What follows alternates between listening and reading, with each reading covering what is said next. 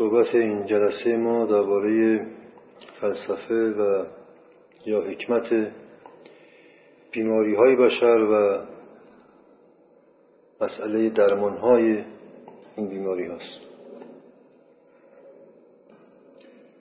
از یک لحاظ میشه گفت که انسان به عنوان یک جاندار یک حیوان حیوانی است بیمار. یعنی در واقع انسان تنها موجود بیمار در جهان هستی است. یعنی حیوانات هرگز بیمار نمیشن. بیماری اونها هم هنگام کهولتشونه که نشان از مرگشونه. به طور طبیعی زندگی می‌کنن به طور طبیعی میمیرن. الا اون حیواناتی که در حریم زندگی انسان ها هستند در رابطه با انسان بله بیماری های خاصی می‌گیرن که امروزه شاهدش هستیم. حتی آمبولانزای مرغی جنون گاوی اینها همه در واقع حاصل رابطهش با انسان در واقع حیوان هایی که اهلی هستند تحت تربیت انسان ها هستند در واقع میشه گفت. اونها هم بیماری های انسان رو به نوعی دیگر می‌گیرند. خب حالا چرا انسان حیوان بیماریه؟ انسان جسمن و روحن بیماره رنجوره ناراحته. به بیان دیگر انسان حیوانی است ناراحت. قصد داریم در محل اول دلایل وجودی این مسئله رو در انسان بررسی کنیم و در محل دوم به مسئله درمان ها و شفا بپردازیم.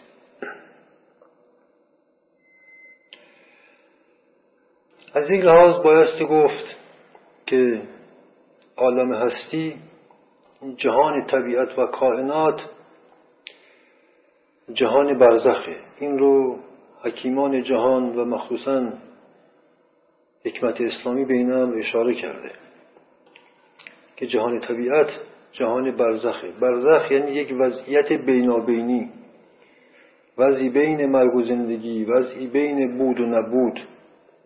چرا چنینه؟ برای اینکه جهان هستی قلمرو تغییر و کن فساده. هر چیزی که الان هست یک زمانی نبوده و باز یک زمانی هم نخواهد بود. پس هیچ ثباتی در این جهان نیست. عالم هستی هستی این جهان طبیعت هستی نیست. یک وضعیتی بین هستی و نیستی است در حقیقت. در حقیقت باستی گفتش که هستی نمایی می‌کنه این جهان. برای همینه که از قدیم برخی از عرفا و حکیمان بزرگ در جهان مثل فرسخون فلوتین اعتقاد داشت که این عالم ماده این کائنات صورت عدم هست. یعنی عدمی که به صورت و تعین در آمده. جهان ماده همان عدمه. حالا این مباحث مباحث بسیار اساسی وجود شناسی و فلسفه و حکمت به این جنبه فعلا در این صحبت نمی‌خوام بپردازیم. و اما انسان به عنوان یکی از این موجودات عالم هستی که او نیز دارای یک وضعیت برزخی هست با مابقی جانداران و موجودات یک تفاوت ماهیتی و ذاتی داره. و آن اینه که دارای خود آگاهی هست. انسان تنها حیوانیه که می‌داند که هست. از این میشه گفت یک تفاوت دیگر انسان از سایر حیوانات اینه که انسان حیوانی است که می‌داند که هست.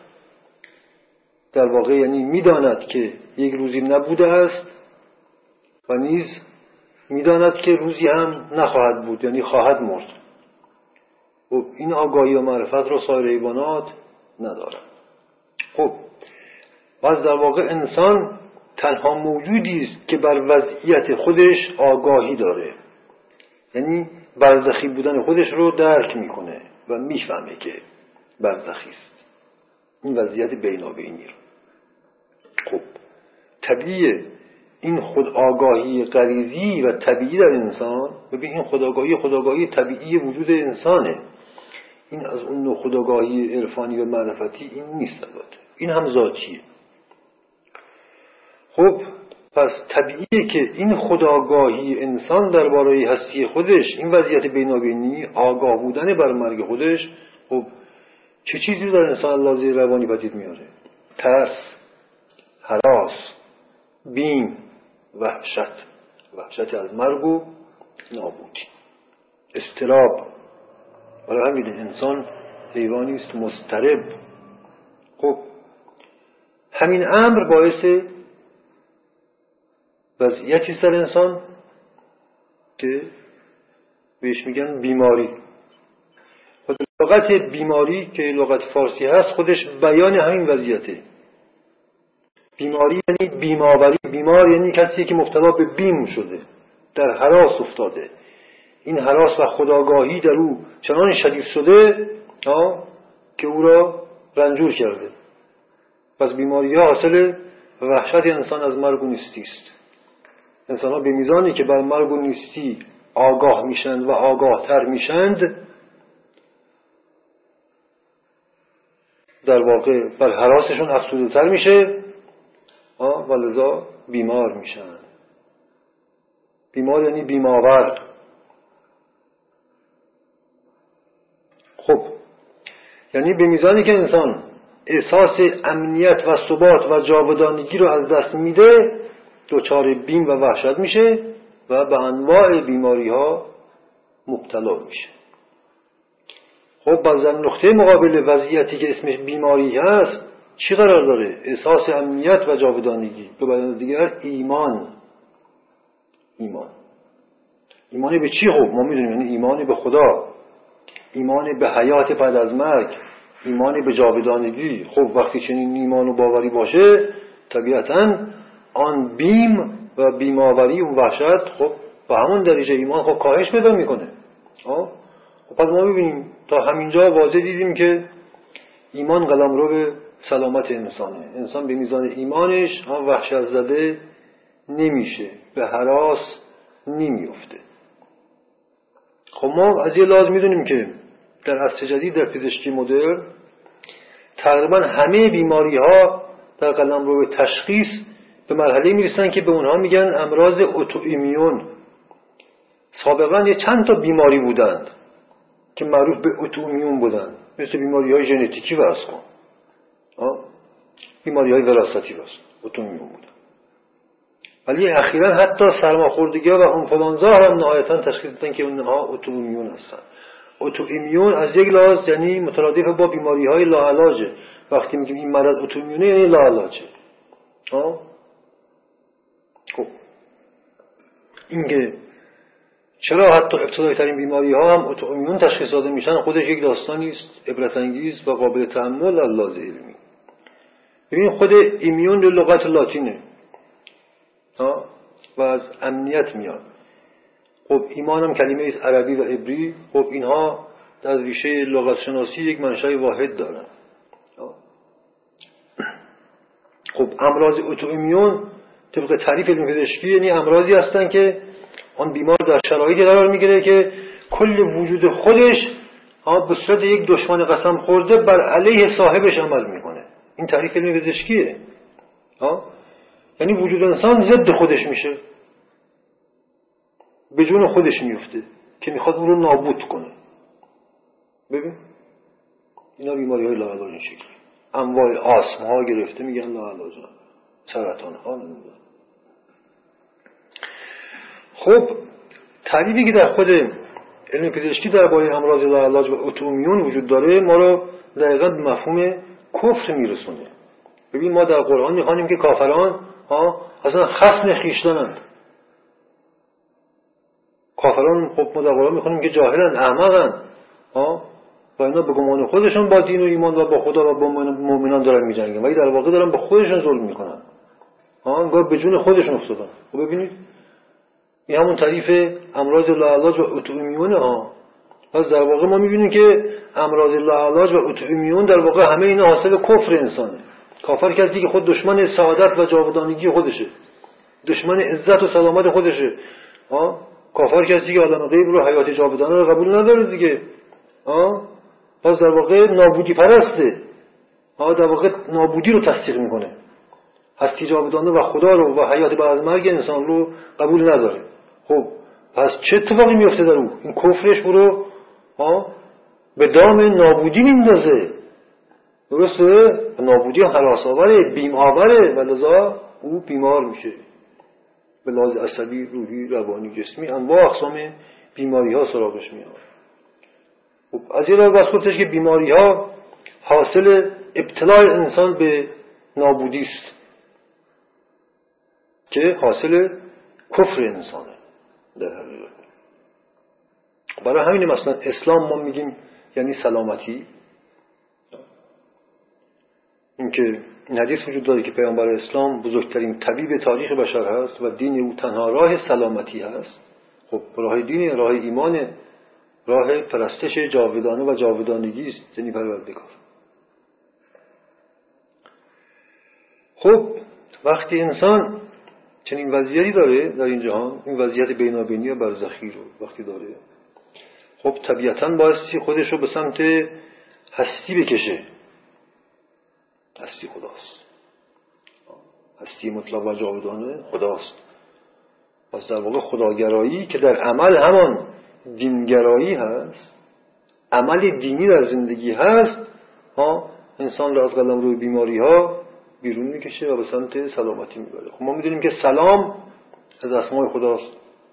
در واقع سالم مطلق خود خداست. ما در یک حدیثی داریم حدیث قدسی که خداوند میفرماد که سالم فقط منم و ای فرزند آدم شما همتون بیماری پس به من روی آورید تا سالم شوید و به سلامتی برسید. خب عمل دینی هم ما می‌دونیم چیه. عمل دینی هم ما بارها گفتیم نماز و روزه و خیرات اینا عباداته.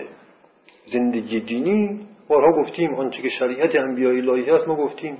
یعنی صداقت پاک دامنی وفا حیا تقوا اینه که در زندگی عملی به کار آدم حلال خوری دوری از محرمات خب این.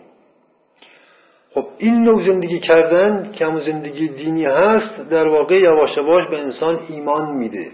ایمان رو در دل تقویت می‌کنه.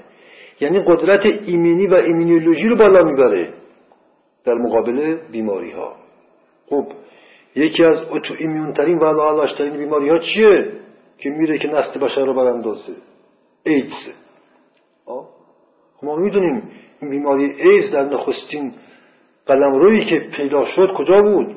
ما در اماکن فساد در جامعه معتادان عیاشان فاحش خونه ها و در جوامع همجنسگرایان پیدا شد. الان هم این نوع افراد و گروه ها بیشترین درجه از این بیماری رو دارن و بیشترین مبتلان به این بیماری در این قلم رو هستن. ببین در قلم رو حیات غیر دینی و ضد دینی در اونجا پیدا شد.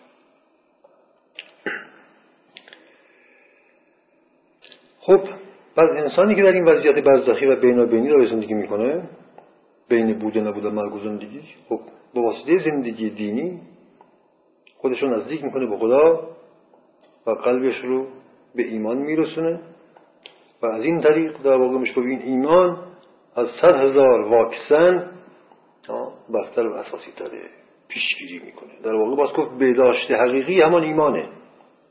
پیشگیری از بیماری.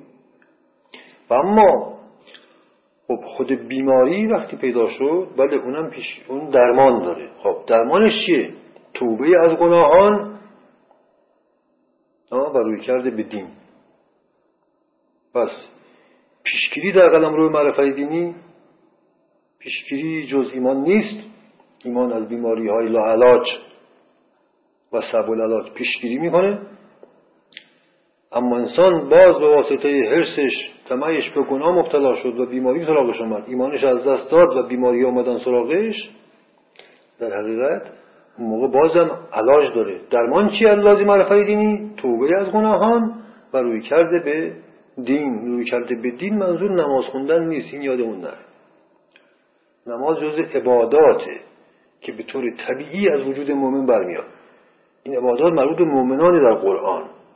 این کسی که بلافاصله بخواد تو بکنه نماز بخونه این کار کاریش غلط. یک ریاست و هیچ خاصیت توش نداره. نماز از مؤمن در میاد و ایمان یعنی آن دینی که قلبی شده. همه ما مسلمانیم ولی لزوما مؤمن ممکن نباشیم. اکثرا مؤمن نیستیم. یک دین ارث و یا یک دین ریایی است یا ادعایی است؟ در حد شعاره ولی قلبی نیست. خب باز از این باب بهتر فهمیم چرا قرآن کتاب شفاست و پیامبران ها نخستین و بزرگترین اتباع حقیقی بودن از این منظر بهتر درک میشه. ببینید اینها حرفهای واهی و ادعاهای گذافه نیست. هر کسی اگر اندک خداگاهی و معرفتی درباره خودش و زندگی خودش داشته باشه این قوانین رو تایید می‌کنه در خودش. می‌بینه که اینها راسته. ببینید یک کلامی در قرآن داریم که آنگاه که خداوند بر فردی یا قومی عذاب خودش رو به واسطه افراط در ظلم و گناهان فرود میاره هر کسی می‌دونه که این عذابی که میگشه از بابت چه گناهانی هست این هر کسی خواهد دانست. یعنی خداوند در واقع در وجدان او حالیش می‌کنه که این عذاب بابت کدوم گناه توه ببین ذره اگر انسان خداگاهی و خودشناسی داشته باشه این رو کاملا می‌بینه. هرچند که ما امروزه شاهدیم با افراد و گروه هایی که واقعا حداقل معرفت و خداگاهی را نسبت به خود از دست دادن و واقعا دیگه دیوونه شدن و نسبت به خودشون کور و کر و احمق شدن دیگه. دیگه هیچی متوجه نیستن. در عذاب غرقن و حتی دیگه شعور خودشون رو هم از دست دادن. خود من در تجربه کوتاه درمانگری خودم به عنوان یک طبیب که از طریق حکمت اسلامی و معرفت نفس و عرفان بیماران رو درمان می‌کردم و تخصص من هم درمان امراض ایمیون و امراض لاعلاج بود که موفق به درمان بسیاری از این امراض لاعلاج شدم. بدون استفاده از دارو و روش های رایج پزشکی. شاهد بودم و بسیاری نیز در جریان هستند و می‌دانند که بسیاری از درمان ها که بنده انجام دادم فقط به واسطه دادن معرفت و شناخت و خداگاهی به این بیماران بود که اونها رو متوجه می کردم که بیماریشون از کجا پیدا شده و حاصل چه راه و روش غلط و گناهی بوده در زندگیشون آنهایی که بیدار می شدن و تصدیق می کردن و توبه می کردن به طرز موجزه آسا به ناگاه آن قده سرطانی آن بیماری آسم لاعلاج و انواع اقسام بیماری های روانی دیگه از اینها برداشته می شد و به ناگاه موجزاسا شفا پیدا می کردن. از این موردها ما زیاد تجربه کردیم و بعد همچنین می دیدیم که بسیاری از این بیماران که با یک بیداری و توبهی فقط قلبی تصدیق می کردند شفا پیدا می کردند و بعد ما آنها دعوت می کردیم که خب حالا روی کنید به دین به اخلاق به فطرت و به وجدان خودتون و زندگی سالمتری داشته باشید. خب آنهایی که این کار رو می‌کردند واقعا سلامتی همیشه که خودشون به دست می آوردن و سرنوشت و زندگیشون عوض می‌شد. برخی به خاطر عذاب حاصل از این بیماری ها مدت این کارو می‌کردن بعد که درمان می‌شدن کاملا مطمئن می‌شدند دو مرتبه متاسفانه برمیگشتن به همون زندگی غلط و گناهکارانه خودشون و بعد از مدتی چند سال به ناگاه ما میشنیدیم که آن بیماری یا یک بیماری بسیار بدتری در اینها به صورت یک عذاب پیدا شد. اینها به عنوان تجربه من عرض کردم. ببینید انواع بیماری ها بیماری های عذاب آور که کاهنده تن و جان و روح و روان و وجدان و شور هستند انواع عذاب ها هستند. انواع عذاب ها هستند عذاب های کفر انسان در همین دنیا. بله همین عذاب ها در جهانی پس از مرگ هزاران برابر شدیدتر و بدتر هم وجود داره. ولی شمعی نمونه و شبهی از این دوزخ کافران در همین دنیا هم برای کافران به صورت انواع عذاب ها که به صورت انواع بیماری ها خودشون نشون میده ما شاهدش هستیم. ببینید ما در قرآن داریم که دوزخ دوزخ آشکار شد. ها ببین. این واقعیت. بسیاری از عذاب های دوزخ که در قرآن داریم هم ما می‌بینیم به صورت انواع بیماری های جسمی و روحی و روانی و عاطفی آشکار شده. مثلا عذاب علیم یعنی عذابی که درد میاره خب. انواع بیماری هایی که درد دارن که در جریان پزشکی ها شیمی درمانی ها و جراحی ها این دردها و دردکشی و زردکشی به اوج خودش می‌رسه. یا عذاب عقیم در قرآن داریم که به صورت انواع نازایی ها عظیم شدگی های فکری پوچی ها عظیم شدگی های عاطفی و قلبی عظیم شدگی های فرهنگی پوچ شدگی های فکری و اعتقادی اینا انواع دیگری از عذابه عذاب سعیر یعنی عذابی که به التهاب میاره مثل آتشی روح رو میگدازه که به صورت انواع بیقراری ها بروز پیدا می‌کنه. ما می‌بینیم که بیقراری یکی از بیماری عصر ماست. هیچ کس آرام و قراری نداره. برای همین همه در جستجوی داروهای آرام بخش و روانگردان هستن. که این داروها یه چهار سبایی ظاهرا تسکین میده و بعد این بیماری به چندان شدیدتر خودشون نشون میده. چندین نوع عذاب دیگه در قرآن هست ما فقط چندان مثال زدیم. ببینید از یک لحاظ یک مسئله دیگری وجود داره که همه تر می‌کنن. ما بیماری هایی هم داریم که بیماری های کافرانه نیست در واقع عذاب نیستند بلکه این بیماری ها نعمات هستند. ما مثلا می‌بینیم برخی ها بیماری هایی دارند که این بیماری ها واقعا مخل زندگیشون نیست هیچ عذابی هم نیست. اگر دستی به این بیماری نزنند و نرن رجوع نکنند به انواع این درمان های پزشکی کاذب این بیماری در اینا هست و در واقع نوعی آرام و قرار در اینها ایجاد می‌کنه این بیماری. از این بیماری ها رو کم ما نداریم. خب این بیماری در واقع نوعی میشه گفت بلای خداوند بلا به مفهوم بدی ابتلا امتحانه برخی از این بیماری ها عذاب نیست. ببینید برخی از بیماری ها هستن واقعا انسان رو به تشنج میندازن او رو از زندگی ساقط می‌کنن او رو هلاک می‌کنن. او رو جسمن و روحن لحاظ اقتصادی و اجتماعی و شکسته و تباه می‌کنند عقل و وجدانش رو ساقط می‌کنند خب اینا عذابه. خب ما می‌دونیم بسیاری از انبیا و اولیا بیماری های ویژه‌ای داشتن که آنها بر بیماری های خودشون راضی هم بودن. هرگز مترسل درمان بیماری نبودن. خب ما حتی در حکیمان قدیم در آثار کسانی مثل بوعلی جالینوس مثلا بقرات حکیم ما می‌بینیم که اونها از بیماری های صحبت می‌کنن به نام بیماری های مقدس.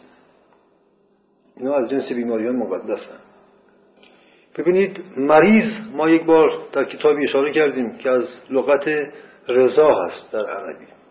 مریض کسی که به رضای یا خدا مبتلا شده راضی میشه. ما می‌بینیم که خیلی از بیماران هستن که واقعا خوشبختن. چقدر راضی هن. اصلا از بیماریشون هم چندان شکوهی ندارن هرچند که انبیا و اولیا و مؤمنان نی هم هستن که بیماری هایی دارن که اینا اصلا این بیماری رو شکر می‌گویند. ما دعاهای امام های ما مثلا در صحیفه سجادیه داریم که امام میفرماد که پروردگار رو به من بیماری بده تا من بتوانم تو را بهتر بشناسم و بهتر شکر کنم و نفسم رو بتوانم پاک کنم. خب این دو بیماری هم ما داریم. این دو دسته بیماری رو واسه تفکیک کنیم. خب ببینید ما گفتیم انسان موجودی است برزخی بین بود و نبود و بین مرگ و زندگی. به میزانی که به واسطه ایمان به منشای هستی و جاودانگی و پروردگار نزدیکتر میشه رو به سلامت میره. ولی در این حال تن او و نفس او هنوز اسیر این دنیا و خاک هست. و در جهان و جوامعی کافرانه داره زندگی می‌کنه. این نگاه های کافرانه روابط کافرانه به حال تن او رو و روح روان او رو خدشدار و بیمار می‌کنه. در واقع چه بسا بسیاری از مؤمنین انبیا و مخلصین از قایت اخلاص و از کمال یقینشون در حیات دنیا به بیماری میفتند دیگه نمی‌تونن این حیات خاکی رو تحمل کنن. برایشون سخت میشه. این در واقع میشه گفت باطنشون قلبشون روحشون اتصالی به پروردگار و به جاودانگی پیدا می‌کنه. ولی این حیات خاکی که ما گفتیم ظرف نابودی انسانه چرا؟ برای اینکه این تن میره که نابود شه. اصلا تن انسان ظرف عدم و تباهیه و مرگ و نابودیه. به میزانی که روح اتصال به جاودانگی پیدا می‌کنه تن انسان از یک لحاظ به نوعی رنج و تنگنا میفته. احساس می‌کنه زندانی شده. همونطوری که در حدیث داریم که دنیا برای مؤمنان زندان است حبس است.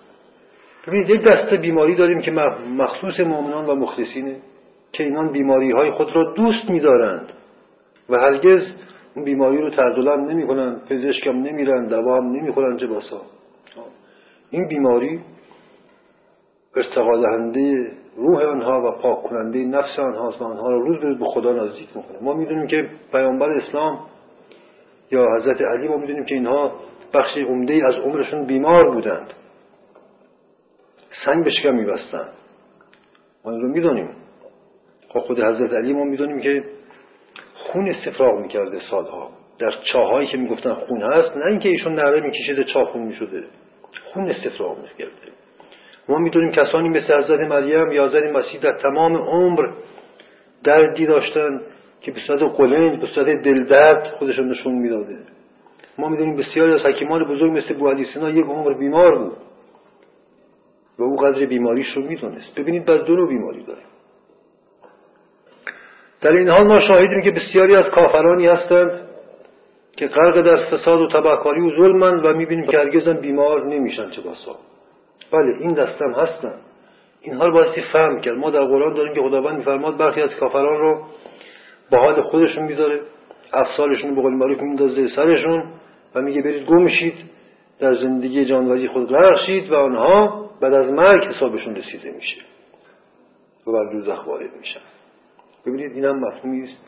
دیگر اینها کسانی هستند دیگه حتی روحشون از دست دادن.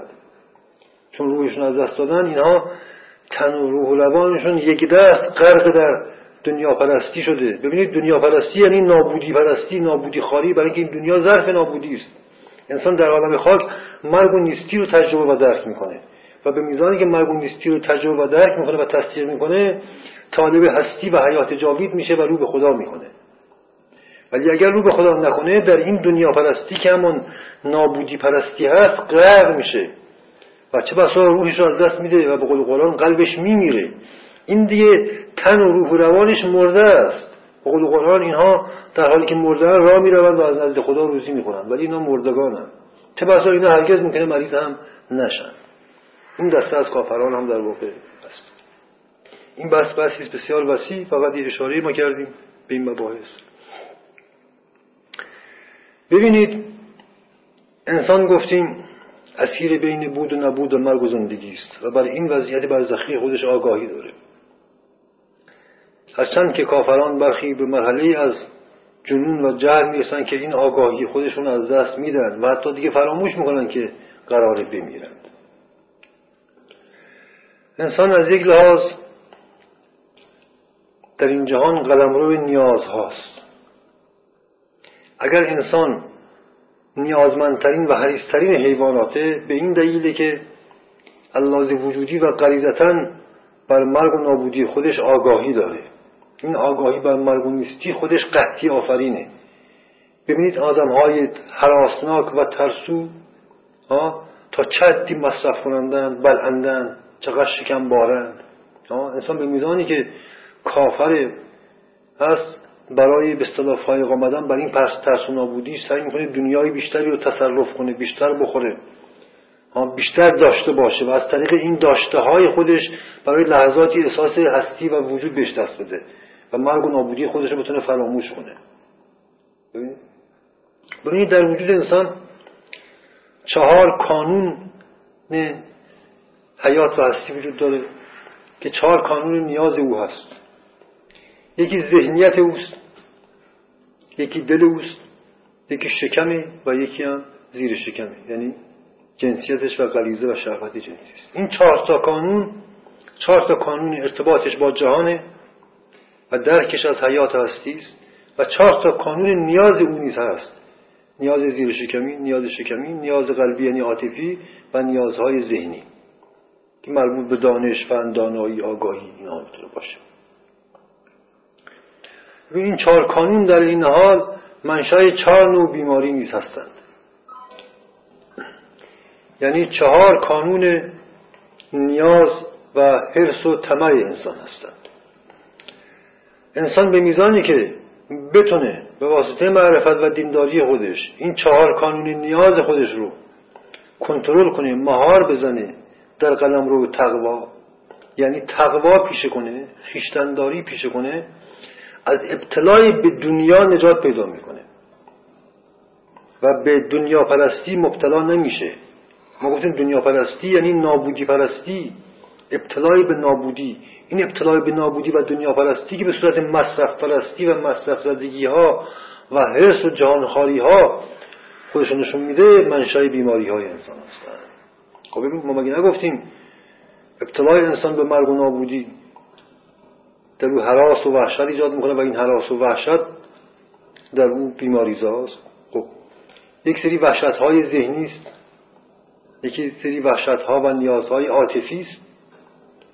یک سری نیازهای شکمی است. یکی هم شهوت و نیازهای زیر شکمی. به صورت چهار نوع نیاز که اگر اینها مهار نشه به واسطه دین و فرد تقوا پیش نکنه او رو به چهار نوع نیاز و ابتلای دنیا پرستانه میکشونه. و انواع بیماری ها رو پدید میاره ببینید نیازهای ذهنی او که ذهنیت مرکز دانایی است و نیز مرکز ایده ها و آرزو و آرمان پرستی ها و جهانخواری ها و برنامه ریزی برای مالکیت و جهانخواری است. برای همینه یک دسته بیماری ها واقعا در ذهن پیدا میشن. به صورت اختلالات روانی عصبیت ها تا نهایتا بیماری های جنون اسکیزوفرنی. این حاصل ابتلای بیش از حد انسان به دنیاست در قلم روی ذهنیت دنیا پرستی ذهنی و اما دنیا پرستی عاطفی داریم که معمولا به صورت عشق ها وجود پیدا می‌کنه. عشق به همسر عشق به فرزند این جنبه نیاز قلبی که به صورت عاطفه هست نیز اگر به واسطه تقوا واقعا مهار نشه این عشق برای انسان هلاکتبار و فلاکتبار میشه. به صورت بیماری های عاطفی خودش نشون میده. ببینید بخش عظیمی از بیماری های عاطفی که تبدیل به بیماری های قلبی و عصبی روانی هم میشن در رو عشق به همسر و فرزندان پیدا میشه. فرد می‌خواد همسر و فرزندان خودش رو ببلعه مثل کالایی تا در خودش احساس نابودی رو کاهش بده. فکر می‌کنه از طریق بلعیدن و سلطه روحی روانی بر همسر و فرزندان و اطرافیانش می‌تونه خودش رو از نابودی نجات بده. حالا که چنین نیست. از طریق تقوا ورزیدن در قلم روی عاطفی هستش. که می‌تونه خودش نجات بده؟ نیازی بعدی گفتیم شکم هست. خب ما می‌دونیم بخش عظیمی از بیماری های امروز حاصل پرخوری است. بشر امروز دنیا رو داره میبله. هر چی که گیر میاره داره قورت میده. بخش عظیمی از بیماری ها حاصل پرخوری ها و مصرف های افراطی و فضاینده اوست. بشر کافر فکر می‌کنه هرچی بیشتر بخوره احساس وجود می‌کنه. حالا که همین ها او رو به سمت بیماری یعنی به سمت نابودی و احساس نابودی میکشونه. هرچی بیشتر می‌خوره به قول قرآن احساس می‌کنه که بیشتر داره از گشنگی تلف میشه. نیاز بعدی هم گفتیم نیاز جنسی است شهوانی است این همینطوره. بخش عظیمی از بیماری های بشر امروز حاصل شهوت بارگی اوست افسار های شهوانی زناکاری های اوست. که این نوع بیماری ها رو همه می‌دونیم. ولی انسان به میزانی که تقوای شهوانی پیشه می‌کنه پاکدامنی پیشه می‌کنه از ابتلای به شهوت دنیوی می‌تونه سلامتی خودش به دست بیاره. انسان ما می‌دونیم که انسان هایی که شهوت باره هستن و هرزه هستن تا چدی جسم و روحشون بیمار هست. انسان ها شهوت باره فکر می‌کنن با تنوعات جنسی با تملکات جنسی می‌تونند احساس وجود بکنند. حالا که در اونجا احساس نابودی در اینها مرتبا افزایش پیدا می‌کنه. به صورت یک احساس قحطی و عذاب سعیر و بیقراری و آتش رو در اونها خودنمایی می‌کنه و خود همین منشأ چندین بیماری جسمانی هم هست. در واقع این چهار کانون نیاز چهار منشأ بیماری انسان می‌تونه باشه در قدم روی بیدینی و کفر. بنابراین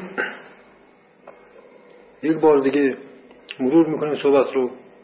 پس واضح شد که علاجی جز تقوا بهداشت و درمانی جز تقوا و پاکدامنی و قناعت نیست. تقوا و پاکدامنی جنسی قناعت شکمی و نیز قناعت عاطفی و همچنین قناعت در قبال دنیا پرستی ها مهار دنیا پرستی ها و آرزوهای دنیاوی اینها منشأ سلامتی هستند. به میزانی که انسان در زیاده طلبی های عاطفی ذهنی شربانی و شکمی غرق میشه یعنی غرق در دنیا میشه. دنیا هم چیه؟ فقط قحطی و نابودی رو به خورد انسان میده و انسان نابودی زده میشه مرگ زده میشه و به وحشت میفته. تو نگاه کنید بزرگترین ویژگی انسان امروز چیه؟ قحطی زدگی حرس و ولا و احساس وحشت و نابودی. یعنی جهان امروز جهان تروره. یعنی جهان حکومت وحشته. همه وحشت زدن و بیقرارن و همه احساس می‌کنن هر ممکنه نابود بشن. این خود همین احساس نابودی خودش بزرگترین عذابه. و منشأ همه عذاب ها این حراس و احساس نابودی است. این کجا پیدا شده؟ به میزانی که در عرصه تکنولوژی و صنعت این همه کالاها پدید آمده و این همه مصرف فلسطی ها روز به روز داره بیشتر میشه داره انسان در واقع داره نابودی و مرگ رو میبلعه و مصرف می‌کنه. لذا بر وحشتش بر احساس قحطی زدگی و نابودیش افزون میشه و خود همین منشأ انواع و اقسام بیماری های جسمی عاطفی و روحی و روانی هستش. بنابراین میشه نتیجه گرفت که در قلم رو ذهن که یکی از ارکان وجود و ادراک و دریافت انسان از حیات و هستی هست و از همین کانال هم انسان مرگ و نیستی رو دریافت می‌کنه. ذهن یکی از منابع دریافت مرگ و دریافت بیماری هاست و نفوذ بیماری هاست. چگونه؟ به صورت آرزوهای بزرگ دنیاوی جا طلبی ها انسان رو به دنیا پرستی میکشونه. در این دنیا پرستی مجبور میشه دروغ بگه دزدی کنه خیانت کنه حرام خاری کنه مال مردم بخوره خیانت کنه. ببینید یعنی از دین خارج بشه قانون دیگر ما فقط تیترها رو می‌خونیم. گفتیم دل دل نیز قانون دیگری از ارتباطش با حیات و هستی و همچنین مرگ و نیستی است. دل کجاست؟ محل تعلقات عواطفه و نهایتا عشق. منتها عشق تصرفی. ببینید عشق دو نوعه. یکی به صورت ایثار ایجاد خود نمایی می‌کنه که این عشق تقوایی است که این قلم رو به پاکی انسان نسبت به دنیا و دنیا زدایی میشه و لذا به ایمان می‌رسه. همینطور که گذشتن انسان از آرزوها و جاطلبی های بزرگش در ذهنش نیز باعث تسکیه ذهنش میشه و باعث زدودن ذهن از مرگ و تباهی میشه. یعنی باعث سلامت میشه. لذا در قلمه دل انسان به میزانی که به عشقهای تصرفی رو می‌کنه. می‌خواد همسر و بچه رو قورت بده درست اراده و روح اونها رو ببله. و از این طریق به گمان خودش احساس وجود بکنه نتیجه برعکس احساس نابودی و قحطی می‌کنه و لذا از همه این معشوقهاش بالاخره انتقام می‌گیره. این عشقهای تصرفی نیز قدم رو دیگری از بروز انواع بیماری ها هستند. زیرا انسان رو به قحطی و نابودی میاندازند دو تا دیگه هم یکی گفتیم شکم پرستی یکی هم شهوت بارگی است.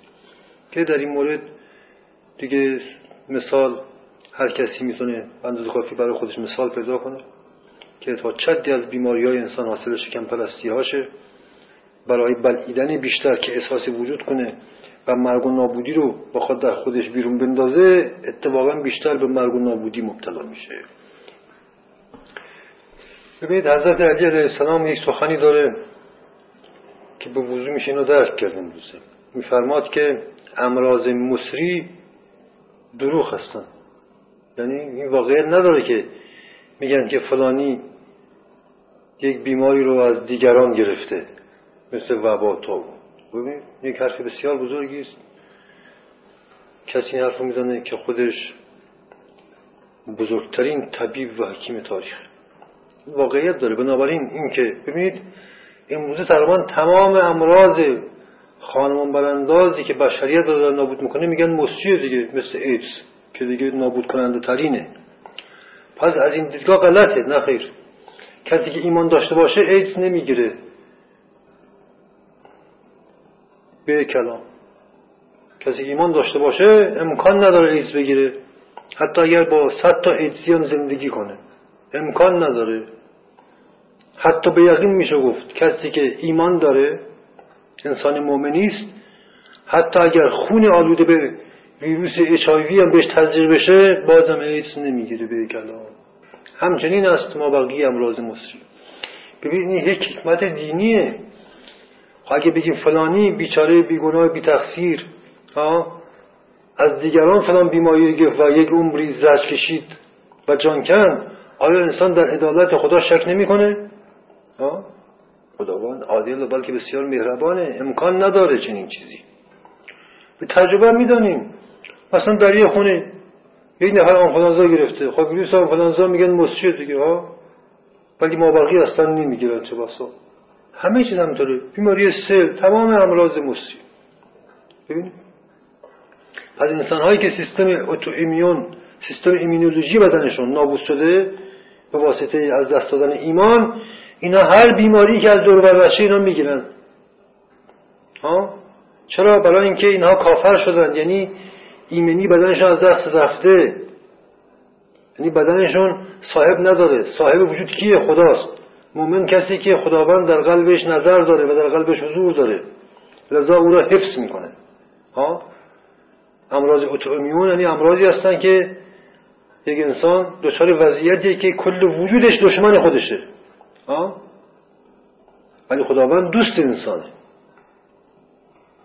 ببینید در واقع انسانی که در وضعیت اوتومیون قرار می‌گیره یعنی وجودش تسخیر اجنه و شیاطینه و شیاطین قرآن میگه کیان؟ دشمنان قسم خورده انسان هستن. همونها در واقع بشه این بیماری ها را به وجود فرد میکشونند. خود اجنه و شیاطین. وجودی که خدا داره هیچ ویروسی برش وارد نمیشه و او سالمه. برای اینکه صاحب وجود یعنی خداوند دوست انسانه. ببینید ما امروزه می‌بینیم که پزشکی جدید و کلا دانش و تمدن مدرن مخصوصا در قلم علم بیداشت و درمان داره چنین باور کافرانه و احمقانه ای رو ایجاد کرده که اصلا انسان رو علت بیماری های خودش نمی‌دونه. بیماری ها رو حاصل بدشانسی ها و شرایط می‌دونه. خب این یک نگاهی کاملا کافرانه است. انسانی که بیمار شده به عذاب افتاده در واقع او تقصیر نداره بیگناهه. یه ویروسی از سر بدشانسی اومده بر بدنش رخ نکرده. و او رو در تمام عمر به زجر و عذاب انداخته و نابود کرده. این فکر کافرانه است دیگه. این فکر منکر خداست. منکر وجود قانون عدالت الهی در جهانه. ببین بر ذاتش این فکری که امروزه بر پزشکی و تمدن جدید حاکمه ذاتش کافرانه است. زیرا انسان رو مسئول اعمال خودش نمی‌دونه. انسان رو عامل سرنوشت خودش نمی‌دونه. ببین خداوند در قرآن میفرماد اگر در آن روز بگویید که تقصیر این سرنوشت شوم ما پدر مادر ما بودن فرزندان ما بودن مردمان بودن حکومت بود شرایط و زمانه بود از شما نمیپذیریم. برای که دروغ میگید و می‌دونید که دروغ میگید. تمام بدبختیایی بر سر شما آمده شما خودتون به سر خودتون آوردید. هیچ کسی به شما ظلم نکرده و شما خودتون فقط به خودتون ظلم می‌کنید. این کلام خداست. پس ما اگر مسلمانی مؤمنیم این چنین فرهنگی که بر پزشکی حاکمه در واقع داره وجدان و دین رو از مردم می‌گیره و در واقع ایمن یعنی سیستم ایمنی مدن رو از فرهنگی این دانش پزشکی داره نابود می‌کنه و همه رو تبدیل به بیماران اوتومیون می‌کنه تا بتونه در چرخه صنعت و تجارت آدمخوری پزشکی وارد کنه و همچون کالایی از وجود انسان ها استفاده کنه. هم پولشون رو بگیره هم جونشون رو بگیره و یک عمر اونها رو در عذاب بکشه. در واقع باید گفتش که امروزه پزشکی یکی از دربه های دوزخه که کافران بران وارد میشن. ما می‌بینیم طرف تا زمانی که یک بیماری داره که هنوز به پزشک و بیمارستان وجود نکرده یک بیماری داره که همون بیش به مرزی که وارد شد در اونجا ما تازه می‌فهمیم که اون بیماری تبدیل به عذاب میشه در اونجا. بخش عظیمی از عذاب که در قرآن اومده ما امروزه این عذاب ها را در جهان پزشکی می‌بینیم که داره عمل می‌کنه؟ ببینید قرآن میگه که در دوزخ این در قلم روی عذاب ها اهل دوزخ قضاهاشون چرک و خون و سموم و سغره اما بخش عظیمی از این داروها چرک و خون و سموم و سغر نیستن. بخش عظیمی از داروها مگه مهلکترین سمها نیستن؟ کورتون ها شیمی درمانی اینا چیه مگه؟ کشنده ترین سمومه که تزریق میشه به بدن انسان ها ببینید. چرک و خون. این غذای اهل دوزخ. آتش یکی از این عذاب النار آتش دوزخی که تا مغز استخون میسوزونه چیه؟ همین تشعشعات رادیواکتیو اشعه ایکس. امروزه مواد رادیواکتیو به عنوان دارو داره استفاده میشه. این اشعه ها به عنوان درمان داره به کار میره. اینها آتش های دوزخ که تا اعماق سلول ها و استخوان رسوخ می‌کنن و فرض رو نابود می‌کنن در حال درمان دارن. به زجه و زرج میندازن و خانه بیمار کشته میشه ولی با عذاب. این بیماری که مثلا اگر سرطان گرفته اگر صبر پیشه می‌کرد تحمل پیشه می‌کرد به اعمال خود نگاه می‌کرد توبه می‌کرد چه بسا بهبود پیدا می‌کرد شفا میافت لاغل این که اون سرطان او را به این زجر و زجه صد بار نمیکشت. خب بنابراین ما بس بدونیم که یکی از بزرگترین عوامل پیدایش این همه بیماری های ایمیون و بی علاج خود دانش و فرهنگ و صنعت پزشکی است که چنین فکر را داره به بشریت القا می‌کنه. این فکر خودش منشأ لاعلاجترین و کشنده ترین امراض است. در واقع پزشکی و دانش پزشکی یکی از علوم دوزخی است و به قول قرآن از جمله علوم بقی هست. یعنی علوم ستمگر حلیس و تجاوزکار. جز علوم کافرانه است و پیروانش رو هم بر جهنم وارد می‌کنه و به انواع این عذاب ها مبتلا می‌کنه. در حقیقت به یک کلام بایستی گفت که درمانی جز دین وجود نداره. دین درمانی حقیقی ترین و مسلم ترین درمان دین درمانی است. پس فقط با معرفت بر بیماری های خودمون و شناخت گناهان و خطاهای خودمون و اصلاح اعمال خودمونه که ما می‌تونیم درمان بشیم. و درمانی جز این هم ممکن نیست و ما شاهدیم که هر کسی که به دام این پزشکی جدید میفته دقیقا مثل اینه که بر دوزخ وارد شده و کسی اینکه بر این دوزخ وارد شد دیگه راه خروج نداره و معیوس از خدا و رحمت الهی میشه و تسلیم این خازنان دوزخ میشه یعنی تسلیم این پزشکان میشه تا هر کاری که می‌خوان باش بکنن. و این عذاب گناهانی که کرده و عذاب توبه که نکرده. زیرا خداوند میفرماد هرگاه که بیماری عذابی فرود میاد من به کسی میگم که این از چه بابت بوده؟ یعنی وجدانش با خبر میشه که از چه بابته. پس اون می‌تونه که توبه کنه. ولی توبه نمی‌کنه. خیلی از بیماری ها در واقع خداوند به انسان میده تا انسان متوجه خطاهای خودش بشه وجدانش بیدار بشه تا توبه کنه. چون توبه نمی‌کنه اون بیماری ها او را به عذاب می‌کشه و به دام پزشکی ها میندازه.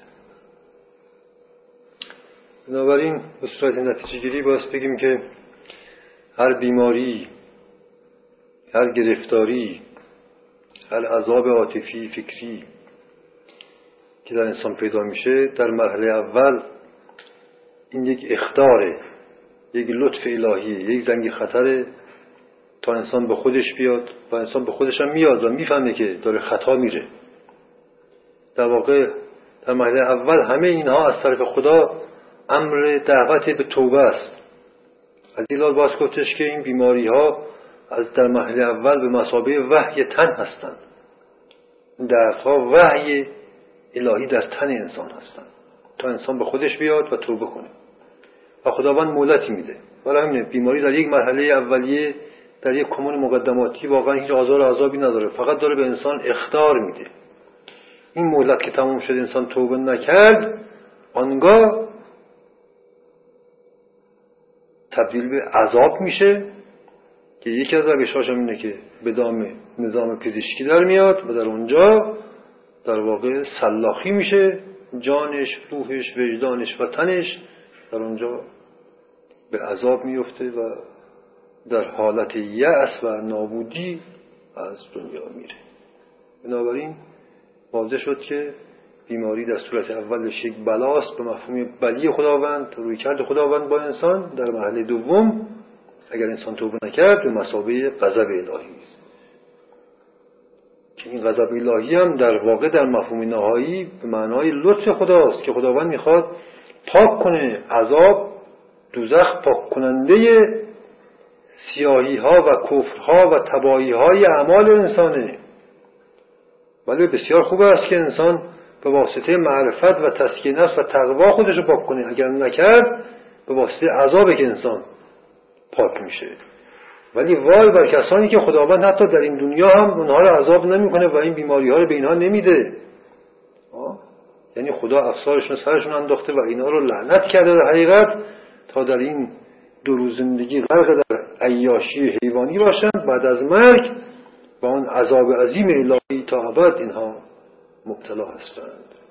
بنابراین بایستی انواع بیماری ها و سلامتی ها را هم از این دیدگاه درک کنیم تا بتوانیم درباره شناخت خودمون شناخت دین و شناخت خداوند به خطا نریم.